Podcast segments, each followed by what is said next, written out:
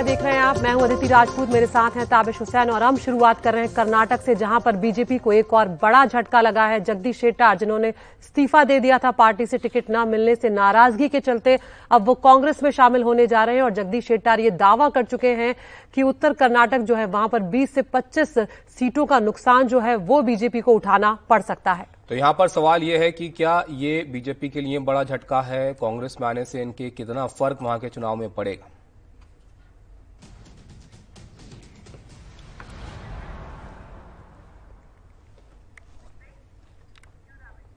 तो कर्नाटक में बीजेपी के लिए बड़ा झटका इसको माना जा रहा है। हुबली धारवाड़ सेंट्रल सीट से विधानसभा चुनाव के लिए टिकट नहीं मिलने से नाराज़ बीजेपी सरकार के पूर्व मुख्यमंत्री जगदीश शेट्टार ने इस्तीफा दे दिया है। इससे पहले कई मुलाकातों का बातचीत का दौर इनका चला बीजेपी के साथ, लेकिन बात वहाँ पर नहीं बन पाई और नाराज़गी यहाँ तक पहुँची कि अब रास्ते बीजेपी से अलग इन्होंने किए और अब कांग्रेस ज्वाइन ये कर रहे हैं।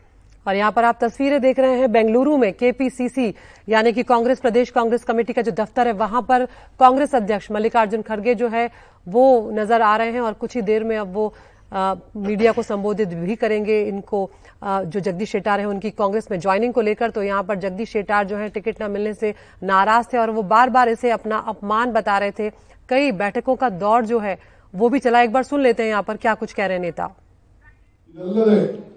ಇಡೀ ರಾಜ್ಯದ ಮತ್ತು ರಾಷ್ಟ್ರದ ಕಾಂಗ್ರೆಸ್ಸಿಗರೆಲ್ಲರೂ ಕೂಡ ಈ ಕ್ಷಣಗಣನೆಯನ್ನ ನೋಡ್ತಾ ಇದ್ದಾರೆ. ನೀವೆಲ್ಲ ಮಾಧ್ಯಮ ಸ್ನೇಹಿತರು ಕೂಡ ಇವತ್ತು ಇಡೀ ರಾಷ್ಟ್ರಕ್ಕೆ, ರಾಜ್ಯಕ್ಕೆ ಒಂದು ದೊಡ್ಡ ಸಂದೇಶವನ್ನು ಕಳಿಸ್ತಾ ಇದ್ದೀವಿ. ಒಬ್ಬ ಸರಳ ಸಜ್ಜನಿಕೆಯ ಶ್ರೇಷ್ಠ ರಾಜಕಾರಣಿ, ಆರು ಬಾರಿ ಶಾಸಕರಾಗಿದ್ದವರು, ಸೋಲಿಲ್ಲದ ಸರ್ದಾರ ಸ್ವಾಭಿಮಾನಿ.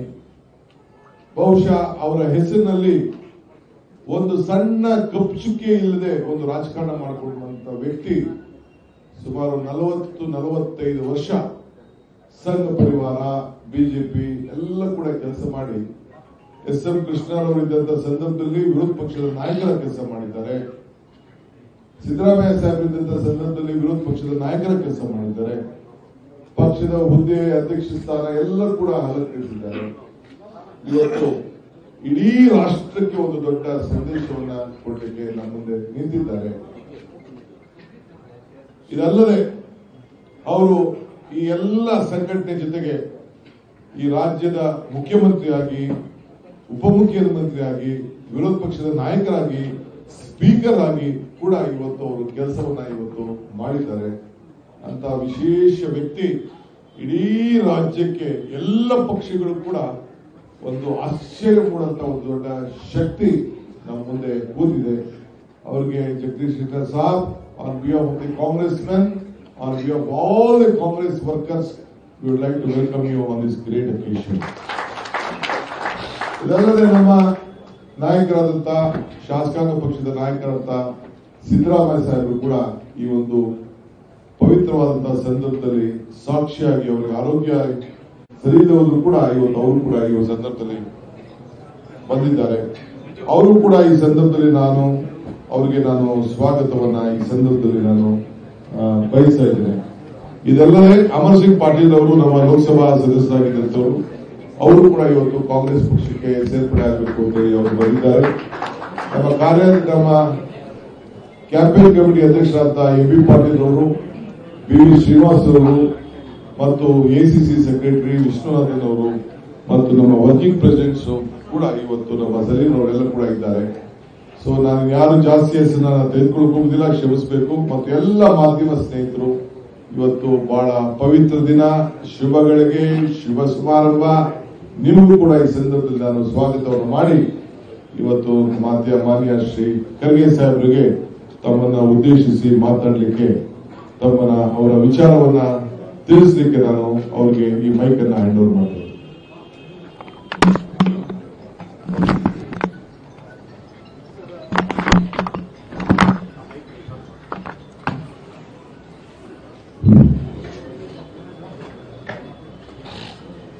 ಕೆಪಿಸಿಸಿಯ ಅಧ್ಯಕ್ಷರಾದ ಶಿವಕುಮಾರ್ ಅವರೇ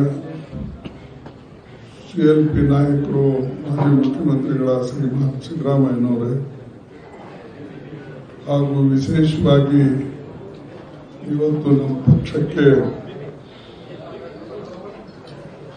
ಸೇರ್ಬೇಕು ಅಂತ ಹೇಳಿ ನಮ್ಮ ಪಕ್ಷದ ಸದಸ್ಯರನ್ನ ಸದಸ್ಯತ್ವವನ್ನು ಸ್ವೀಕಾರ ಮಾಡ್ತಾ ಇರತಕ್ಕಂಥ ಮಾಜಿ ಮುಖ್ಯಮಂತ್ರಿಗಳು ಮತ್ತು ದೀರ್ಘಕಾಲ ಅಸೆಂಬ್ಲಿಯಲ್ಲಿದ್ದು ಜನಾನುರಾಗಿ ಎಲ್ಲರನ್ನ ಪರಿಚಯ ಇರ್ತಕ್ಕಂಥ ಶ್ರೀ ಜಗದೀಶ್ ಶೆಟ್ಟಾರ್ ಅವರೇ ಹಾಗೂ ವೇಣುಗೋಪಾಲ್ಜಿ ಅವರೇ ಸುರ್ಜೇವಾಲಾಜಿ ಅವರೇ ಹಾಗೂ ಈ ವೇದಿಕೆ ಮೇಲೆ ಕುಳಿತಂತ ಎಲ್ಲ ಮಿತ್ರರೇ ಹಾಗೂ हमारे executive ಮಾಧ್ಯಮದ editor- ಬಂಧುಗಳೇ अखिलेश शर्मा इस वक्त जुड़ गए हैं अखिलेश अ, जगदीश शेटार ने अ, यहाँ पर कहा है कि ये अ, मुझे जगदीश शेटार को समझ नहीं पाए हैं बीजेपी वाले और वो जानते नहीं है मैं कौन हूँ और अपमानित काफ़ी उन्होंने महसूस किया। हम लगातार इस बात को रिपोर्ट भी कर रहे थे कि वो नाराज़ चल रहे हैं उन्होंने मुलाकातें भी की हैं।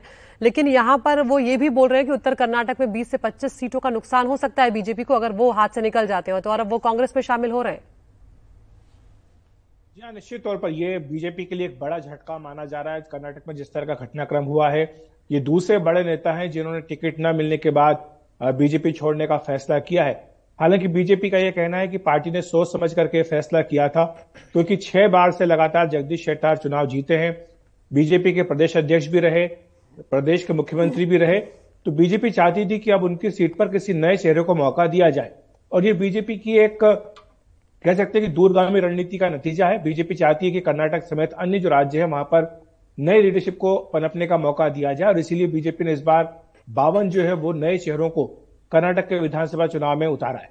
लेकिन हाँ जगदीश शेट्टार इस बात से प्रसन्न नहीं थे। वो चाहते थे कि वो चुनाव लड़ेंगे किसी भी कीमत पर वो चुनाव लड़ना चाहते थे। उनका यह कहना था कि वो केवल मुख्य सा- सामान्य विधायक बनकर ही रहना चाहते थे। हालाँकि जो सूत्र में बता रहे हैं कि जब धर्मेंद्र प्रधान उनसे मिलने के लिए गए घर पर और अन्य पार्टी के वरिष्ठ नेता भी मुख्यमंत्री मुंबई भी उनके साथ थे तो कई तरह के ऑफ़र उनको दिए गए। कहा गया कि आप केंद्र की राजनीति में आ जाइए केंद्र में आपको मंत्री भी बनाया जा सकता है। सारी बातें हुई कि आप राज्य की राजनीति छोड़ दें लेकिन वो इसके लिए तैयार नहीं हुए और उन्होंने चुनाव लड़ने का फैसला की कर लिया था। इसीलिए उन्होंने बीजेपी से इस्तीफा दिया। अब वो कांग्रेस पार्टी में शामिल हो रहे ये जो हुबली धारवाड़ का एरिया है वहाँ पर उनका काफ़ी प्रभाव है। लिंगायत ताकतवर लिंगायत नेता वो हैं। और इससे सबसे ज़्यादा नुकसान अगर किसी को होगा तो मुझे लगता है कि केंद्रीय मंत्री प्रहलाद जोशी को होगा जो कि उसी इलाके से लोकसभा के सांसद हैं। और जगदीश शेट्टार के बेहद करीबी भी माने जाते हैं। तो अगर शेट्टार की बगावत हुई है तो निश्चित तौर पर जो उनका समर्थक वोट बैंक है वो बीजेपी की ओर से खिसक कर उनकी ओर आएगा। एक साल के भीतर ही लोकसभा के भी चुनाव है। तो ऐसे में बीजेपी को आगे का भी सोचना होगा कि इस इलाके में किस तरह से इस नुकसान की क्षतिपूर्ति की जाए। और ये निश्चित तौर पर बीजेपी के लिए जैसा मैंने कहा कि एक बड़ा झटका है। क्योंकि जगदीश शेट्टार कर्नाटक की राजनीति में एक बड़ा नाम। हमारे साथ निहाल भी हैं अखिलेश जी, उनके पास चलते हैं। निहाल, अखिलेश जी बता रहे थे कितना इनका प्रभाव वहाँ पर रहा है, किस कद के ये नेता हैं।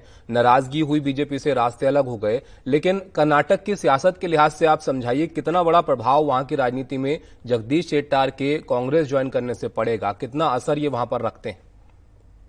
देखिए, जगदीश सरकार पिछले तकरीबन पाँच दशकों से बीजेपी और आरएसएस से जुड़े रहे हैं। साथ ही साथ छह बार वो विधायक रहे हैं तो आप समझ सकते हैं उनका कितना बड़ा कार्डर है कितना बड़ा उनका अपना एक देश है। और काफ़ी बड़े नेता वो उत्तर कर्नाटक के माने जाते हैं। उत्तर कर्नाटक से 50 के आसपास सीटें हैं। एक तरफ़ जगदीश शेट्टार अलग हो गए बीजेपी से दूसरी तरफ़ लक्ष्मण सावदी अलग हो गए। भले ही लक्ष्मण सावदी पिछली बार चुनाव हार गए थे लेकिन वो बहुत ही ताकतवर नेता है और, जितना उस इलाके में बेलगाम गुलबर्गा ये सब जो इलाके हैं वहाँ उनका काफ़ी प्रभाव है कि जो पचास के आसपास जो सीटें हैं उत्तर कर्नाटक की जहाँ सबसे ज़्यादा सीटें बीजेपी जीती थी लिंगायतों की, वहाँ से दो बड़े नेता अगर बीजेपी से अलग हो गए हैं तो जितना असर स्थानीय एमपी के चुनाव पर पड़ेगा, उससे कहीं ज़्यादा असर बीजेपी पर पड़ेगा। इसमें कहीं कोई दो राय नहीं है। और कांग्रेस काफ़ी अब आक्रामक हो गई है। कांग्रेस बार बार कह रही है कि पहले येडियुरप्पा जैसे शक्तिशाली मास लीडर को हटाया बीजेपी ने उन्हें नाराज़ किया, उसके बाद ये दो और बड़े नेताओं को निकाल दिया है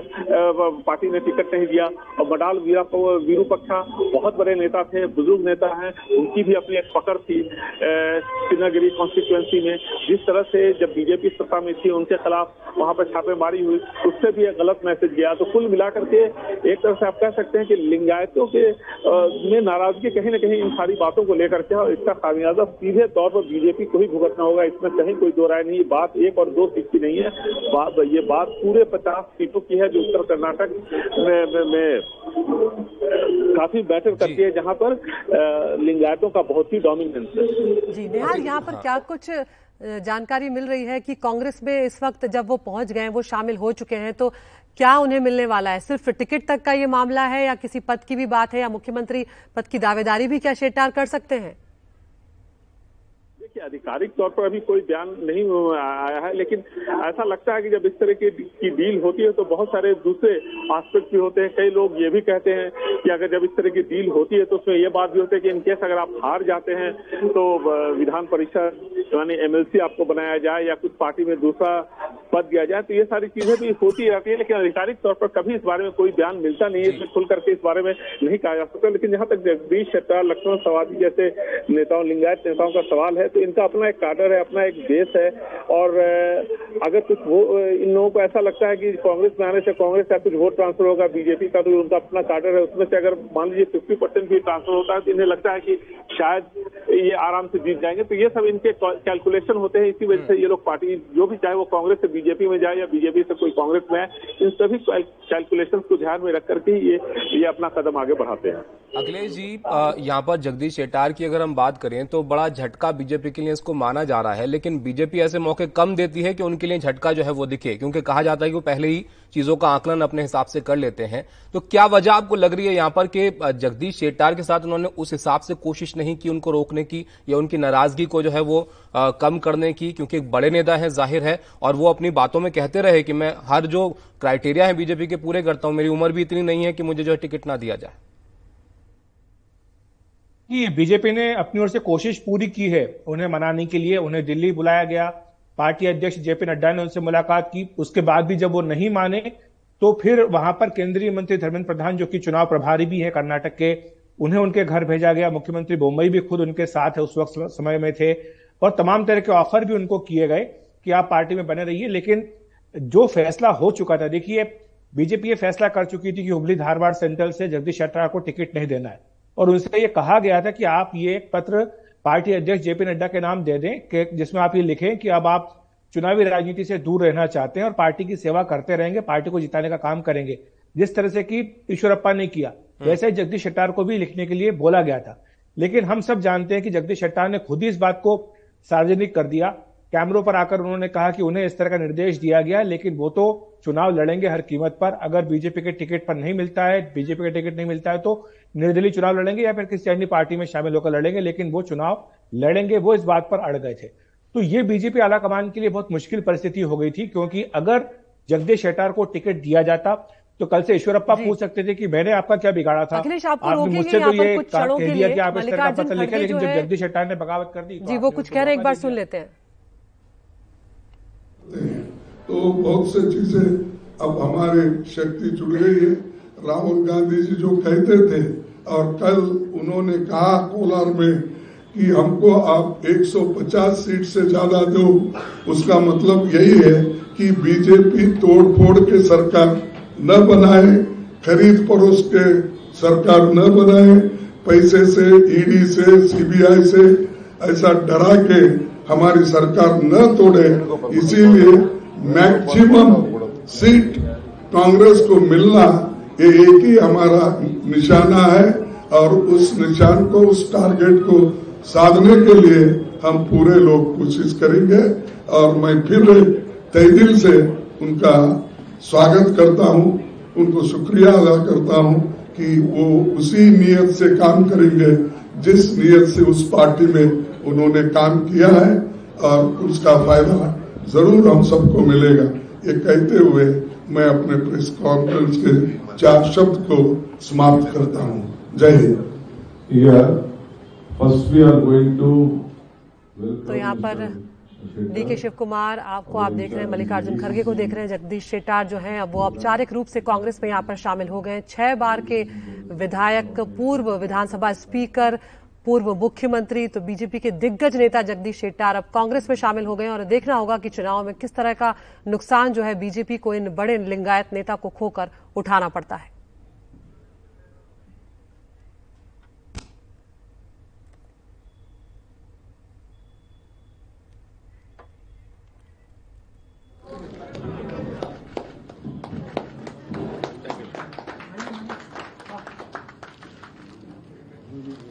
तो तस्वीरें भी आपको दिखाते चलते हैं, जहाँ पर औपचारिक रूप से अब कांग्रेस में शिरकत जो है वो कर ली है, कांग्रेस में शामिल हो गए हैं जगदीश शेटार। कई दिन से आप चर्चा सुन रहे थे इनकी नाराज़गी की।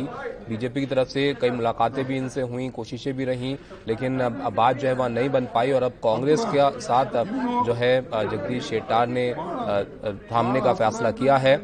अब राजनीतिक रूप से बड़े मायने यहाँ पर इस बात के निकाले जा रहे हैं कि एक कद्दावर नेता है कर्नाटक के, बड़ा असर इनका माना जाता है वहाँ पर। तो कैसा इसका, इनका असर रहेगा इस बार के चुनाव में? एक ब्रेक के लिए रुकते हैं यहाँ पर।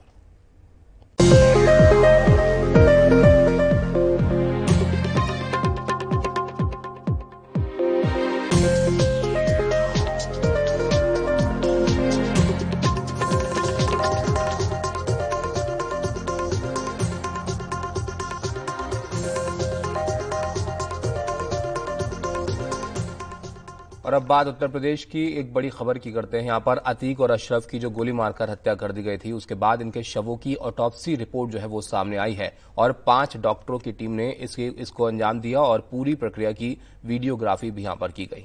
और जो रिपोर्ट आई है, उसके मुताबिक इस हमले में अतीक अहमद को नौ गोलियाँ लगी हैं, जबकि अशरफ अहमद, जो अतीक का भाई है, उसे पाँच गोली लगी और दोनों वहीं पर ढेर हो गए और उस वक्त पुलिस कुछ भी नहीं कर पाई। तो यहाँ पर उस वक्त की तस्वीरें भी आपको हम दिखा रहे हैं लगातार। हमारे सहयोगी सौरभ शुक्ला हमारे साथ फ़ोन लाइन पर जुड़ गए हैं। सौरभ, यहाँ पर अटॉप्सी रिपोर्ट में और क्या कुछ सामने आया है? देखिए, जैसा कि आपने बताया, अतीक को नौ गोलियाँ लगी हैं और अशरफ की बॉडी में पाँच गोलियाँ पाई गई।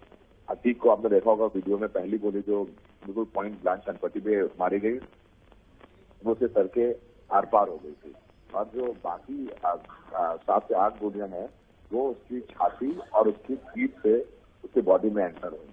तो करीबन सात बुलेट तो उसकी बॉडी में थी एक्सीडेंट में पाया गया है।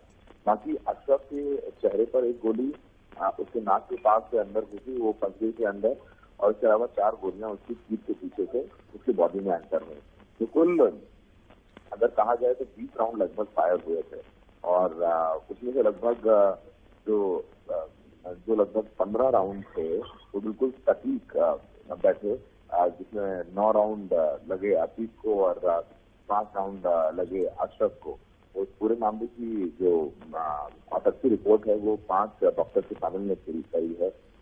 ये पाँचों डॉक्टर हैं सीनियर डॉक्टर्स हैं।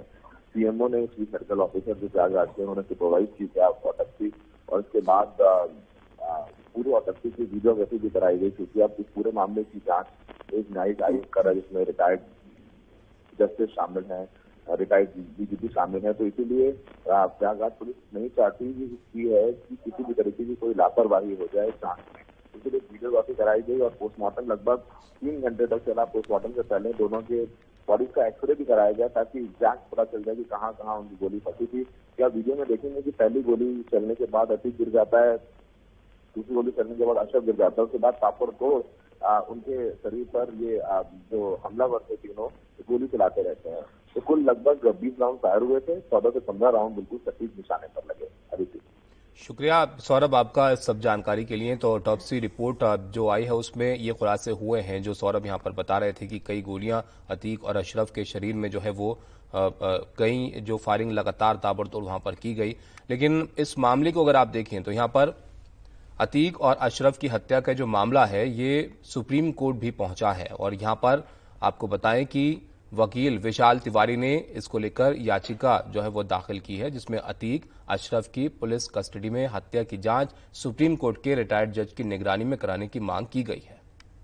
तो ये हम सभी जानते हैं कि ये जो मामला है आ, ये किसी के भी गले नहीं उतरा है और अतीक और अशरफ की हत्या का मामला जो है अब वो सुप्रीम कोर्ट पहुँच चुका है और साथ ही 2017 से उत्तर प्रदेश में अब तक हुए एक सौ तिरासी एनकाउंटर की जाँच सुप्रीम कोर्ट के रिटायर्ड जज की निगरानी में एक्सपर्ट कमेटी से करवाने की मांग की गई है। इस याचिका में 2020 में विकास दुबे मुठभेड़ मामले की भी सीबीआई जाँच की मांग की गई है।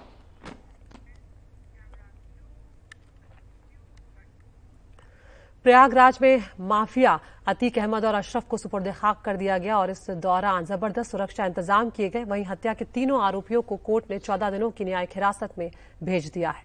शनिवार रात करीब 10 बजे अतीक अहमद और उसके भाई अशरफ की तीन हमलावरों ने गोली मारकर हत्या कर दी थी और यह हत्या पुलिस और मीडिया के सामने हुई थी। और इस दौरान हमलावरों ने कई राउंड फायरिंग की। तीनों हमलावर मीडिया कर्मी बनकर वहाँ पर पहुँचे थे और उत्तर प्रदेश सरकार ने मामले की जाँच के लिए न्यायिक आयोग का गठन भी किया है और तीन सदस्यीय न्यायिक आयोग जो है, ये दो महीने में जाँच अपनी पूरी करके रिपोर्ट सरकार को देगा। जस्टिस अरविंद कुमार त्रिपाठी करेंगे यहाँ पर जाँच। एनडीटीवी को जो जानकारी मिली है, उसके मुताबिक पुलिस ने यह पता लगा लिया है कि आरोपी हथियार कहाँ से लाए हैं। अभी पुलिस ने खुलासा नहीं किया है और आरोपियों ने यह बताया कि उन्हें नाम कमाने के लिए उन्होंने मर्डर किया। अभी तक की पूछताछ में किसी भी गैंग का नाम सामने नहीं आया है। घटना को लेकर यूपी में सियासी घमासान भी जारी है। समाजवादी पार्टी के अध्यक्ष अखिलेश यादव ने कहा है कि उत्तर प्रदेश जंगल राज की गिरफ्त में आ चुका है। यहाँ कानून और संविधान का शासन नहीं है।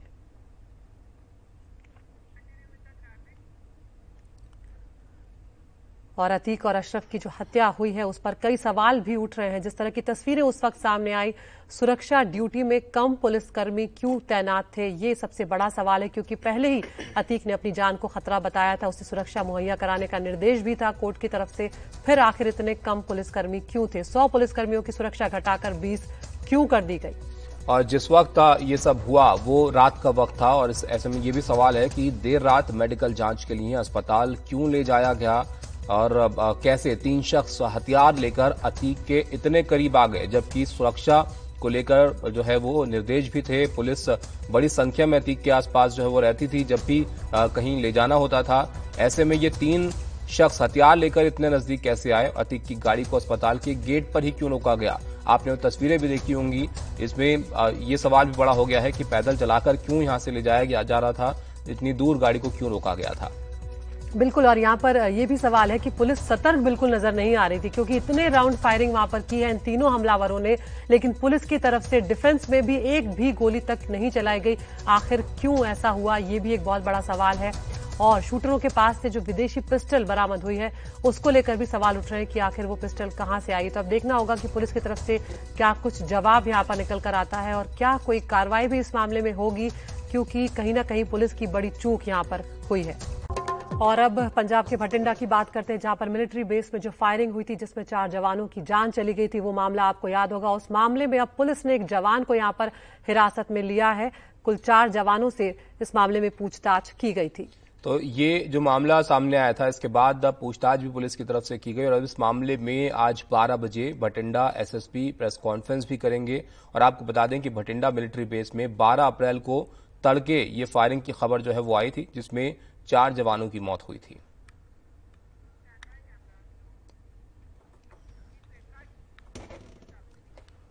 देश में कई जगह पर गर्मी का प्रकोप जो है वो इस वक्त देखने को मिल रहा है। महाराष्ट्र में गर्मी अब जानलेवा हो गई है और नवी मुंबई में आयोजित भारत भूषण समारोह के दौरान कल कड़ी धूप में यहाँ पर जो अवार्ड दिए जा रहे थे, उस समारोह के दौरान 11 लोगों की हीट स्ट्रोक की वजह से मौत हो गई।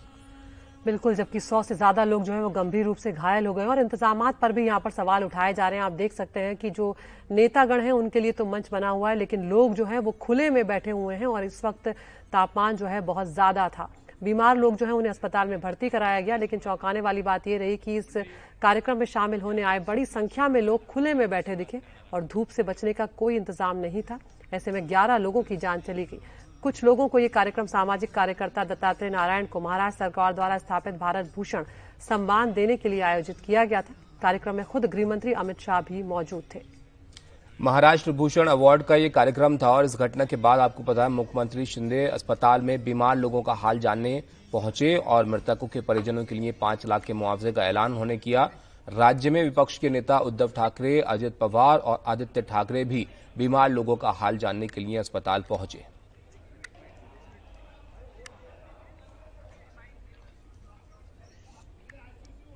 आखिर में ये दुर्घटना हुई है जो मृतक है, उनके परिवार को सरकार की तरफ़ से पाँच लाख रुपया मदद देने का निर्णय हुआ है और जो जिनके ऊपर इलाज शुरू है, उनसे मैं खुद मिला हूँ। उनसे मैंने बातचीत की है। उनके रिलेटिव से मैंने बातचीत की डॉक्टरों को भी सूचना मैंने दिया है, दी हुई है कि उनका अच्छे से अच्छा इलाज किया जाए, ताकि सभी लोगों को जल्द से जल्द यहाँ से डिस्चार्ज मिले और वो अपने घर जाए। इसकी पूरी जिम्मेदारी जो है सरकार ने ली हुई है। उनका पूरा खर्च जो है सरकार करेगी। या घटनेची माहिती मिळाली आणि आम्ही थेट इथे आलो. आल्यानंतर आम्ही जे ॲडमिट झालेले आहेत केलेले आहेत त्यांची भेट घेतली. वरती काय त्यांना जे आराम करतात किंवा झोपलेत त्यांना उठवायला गेलो नाही. खाली जे ॲडमिट आहेत त्यांच्यापैकी चार पाच जण जे आहेत त्यांच्याशी आम्ही बोललो. ते आता रिकवर होत आहेत. डॉक्टरांनी सांगितले की दोन जण हे जरा गंभीर आहेत पण त्यांना सुद्धा ट्रीटमेंट चालू आहे. एकूणच मला असं वाटतं कार्यक्रमाची चुकीची वेळ ही कोणी दिली कशी दिली आणि नियोजनामधलं जरा एक ढिसाळ नियोजन त्याच्यामुळे या चांगल्या कार्यक्रमाला नाही म्हटलं तरी एक थोडीशी हालत लागली. एकूणच घटना दुर- दुर्दैवी. ये जो घटना हुई उसमें मेरे ख्याल से अभी तक 11 लोगों की मृत्यु हुई है। ये बहुत बड़ा यहाँ हादसा हुआ है। और बहुत से पेशेंट एडमिट किए हैं हॉस्पिटल में। उनके ऊपर उपचार चालू है। ऐसी घटना न होने के लिए जो खबरदारी लेनी चाहिए थी, वो ली है या नहीं ली है, उसकी पूछताछ होनी चाहिए, उसकी जाँच होनी चाहिए। हमारे सहयोगी सोहित हमारे साथ जुड़ गए हैं। सोहित, बड़ी संख्या में लोग यहाँ पर नज़र आ रहे हैं तस्वीरों में। बहुत दुखद है ये कि गर्मी का जो है असर इतना दिखा वहाँ पर, ये इस तरह से लोगों को झेलना पड़ा ये सब। कैसा वहाँ पर मौसम है, कैसा गर्मी का प्रकोप है और क्या कुछ जो घायल हैं, उनकी हालत को लेकर जानकारी मिल रही है? जी, देखिए, अगर कल की बात करें तो जिस इलाके में ये खारगर में हुई है, जो मौसम विभाग से जानकारी मिली है, जो मैक्सिमम टेम्परेचर है वो थी 38 डिग्री सेल्सियस। उसमें दिक्कत ये हुई है कि बड़ी संख्या में जो लोग आए थे, वो खुले मैदान में बैठे हुए थे। सुबह आठ बजे से लेकर दोपहर को एक बजे तक वो खुले मैदान में थे और नवी मुंबई में रविवार को खुले मैदान में दरअसल महाराष्ट्र भूषण पुरस्कार समारोह का आयोजन किया गया था। और इसी दौरान तेज धूप की चपेट में आने के कारण 11 लोगों की मौत हुई है। फ़िलहाल दो लोग वेंटिलेटर पर भी हैं और उनकी भी जो हालत है वो गंभीर बताई जा रही है। अब इसके पीछे सवाल कई उठ रहे हैं। कहा यह भी जा रहा है कि वहाँ पर कोई भी तरह की सुविधा का वहाँ पर अ, कोई भी रखा नहीं गई थी। किसी प्रकार की सुविधा वहाँ पर मौजूद नहीं थी। लोगों को पानी से लेकर छेड़ देने की भी वहाँ पर कोई सुविधा नहीं थी कोई नियोजन नहीं था। और क्योंकि महाराष्ट्र सरकार की ओर से महाराष्ट्र भूषण दिया जाता है कि सरकार पर ही इस तरह के आयोजन को लेकर सवाल उठ रहे हैं। देखिए जिस तरह से लाखों की संख्या में भीड़ आई जिसे एक तरफ़ शक्ति प्रदर्शन के तौर पर पॉलिटिकल पार्टी के तौर पर देखा जा रहा है वहीं दूसरी तरफ़ क्योंकि अब यहाँ पर यह हादसा हुआ है ग्यारह लोगों की मौत हुई है तो कई सवाल भी उठ रहे हैं अलग अलग नेता पहुँचे हैं अस्पताल जा रहे हैं लेकिन इसके लिए जिम्मेदार कौन है इस पर कोई खुलकर बात नहीं कर रहा है क्योंकि कहीं ना कहीं जिस तरह के नियोजन थे जिस तरह की वहाँ पर सुविधाएँ नहीं थी उसे एक वजह मानी जा रही है इस मृत्यु के लिए बहरहाल अस्पताल में अभी इलाज जारी है। नवी मुंबई और पनवेल शहर के अलग अलग अस्पतालों में दो मरीज़ जो हैं वो वेंटिलेटर पर हैं। उनकी स्थिति पर नज़र रखी जा रही है। बाकी लोगों की भी जो इलाज है वो किया जा रहा है। बड़े पैमाने पर अप्पा साहेब धर्माधिकारी को जो महाराष्ट्र भूषण दिया गया वहाँ पर ये लोग आए थे। वो देखने के लिए उन्हें पुरस्कार जो दिया जा रहा है, वे चर्चित, यहाँ पर आप एक आध्यात्मिक आध्यात्मिक नेता के तौर पर आप उन्हें देख सकते हैं। और जिस तरह से उन्हें ये दिया जा रहा था उसमें पर बड़े पैमाने पर लाखों की संख्या में लोग पहुँचे लेकिन सरकारी कार्यक्रम होने के बावजूद कोई सुविधा मौजूद नहीं थी। इसके वजह से ग्यारह लोगों की मौत हुई है। शुक्रिया सोहित इस तमाम जानकारी के लिए। और जिस तरह से सोहित बता रहे हैं, ऐसा नहीं है कि मौसम का अंदाज़ा यहाँ पर आयोजनकर्ताओं को या सरकार को नहीं था। सभी को पता है कि भीषण गर्मी जो है, वो शुरू हो चुकी है, लेकिन इस तरह से खुले में इतनी बड़ी तादाद में लोगों को बिठाया गया, कोई इंतज़ाम जो है, वो नहीं किए गए। और अब जो सरकार ये मुआवजा दे रही है मृतकों के परिजनों को, अगर इस तरह का खर्चा अगर सरकार ने पहले लोगों को गर्मी से बचाने के लिए कर लिया होता तो शायद ग्यारह लोगों की जान नहीं जाती।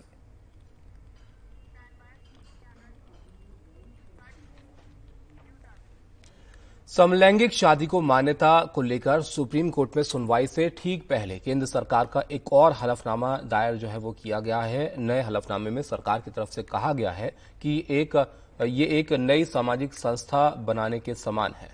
सरकार ने इस तरह के विवाह को देश के सामाजिक लोकाचार से दूर, शहरी अभिजात्य अवधारणा जो है, वो करार दिया है। हलफनामे में ये भी कहा गया है कि विवाह एक संस्था है जिसे केवल सक्षम विधायिका द्वारा ही बनाया जा सकता है और कानूनी मान्यता प्रदान की जा सकती है। ज़ाहिर है, सरकार ऐसे मामलों में सुनवाई को लेकर ये साफ़ करना चाह रही है कि ये काम कोर्ट का नहीं है और इसको लेकर कानून बनाने का अधिकार संसद का है।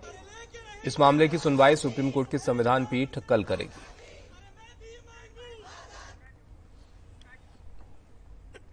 और अब कोरोना के मामलों की बात करते हैं। हालाँकि कल के मुकाबले आज मामलों में मामूली सी कमी है, लेकिन जिस तरह केस लगातार बढ़ते जा रहे हैं, ये साफ़ हो गया है कि अब सतर्कता बरतना बेहद ज़रूरी है। बीते 24 घंटों में दस हज़ार तिरानवे नए मरीज़ सामने आए हैं, जबकि उन्नीस मरीजों की मौत हुई है। और अब एक्टिव केस भी आप देखिए यहाँ पर तो सत्तावन हज़ार पाँच सौ बयालीस हो गए हैं और यही चीज़ जो है वो चिंता बढ़ा रही है कि मामले भी बढ़ रहे हैं, एक्टिव मामलों की संख्या भी बढ़ रही है और रोज़ाना की संक्रमण दर जो है वो अब बढ़कर पाँच दशमलव छह एक प्रतिशत हो गई है। चौबीस घंटे में छह हज़ार दो सौ अड़तालीस मरीज़ ठीक हुए हैं। महाराष्ट्र में एक्टिव मामले देखिए तो पाँच हज़ार नौ सौ सोलह हो गए हैं और दिल्ली में फ़िलहाल सबसे चिंता वाली बात यह है कि यहाँ पर संक्रमण दर जो है वो उनतीस दशमलव छह आठ फ़ीसदी के पार है और दिल्ली में सक्रिय कोरोना के मामले पाँच हज़ार दो सौ सत्तानवे हो गए हैं।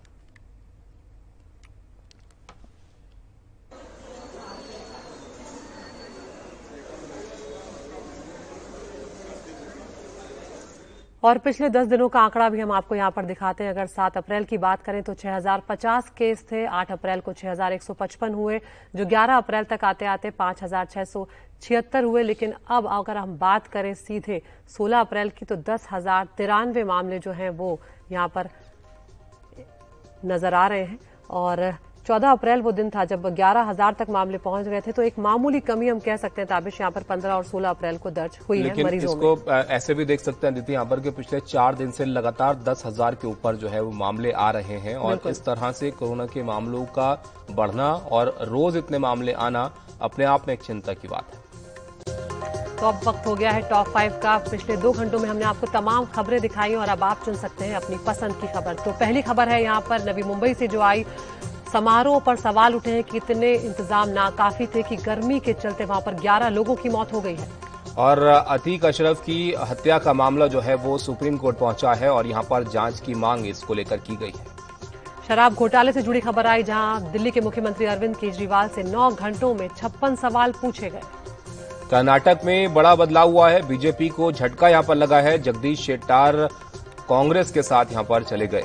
और पांचवी खबर, समलैंगिक शादी पर कानून का अधिकार संसद को। ये केंद्र सरकार की तरफ़ से साफ़ कर दिया गया और एक बार फिर से हलफनामा दायर कर समलैंगिक शादी का विरोध किया है। याचिका खारिज करने की मांग की है।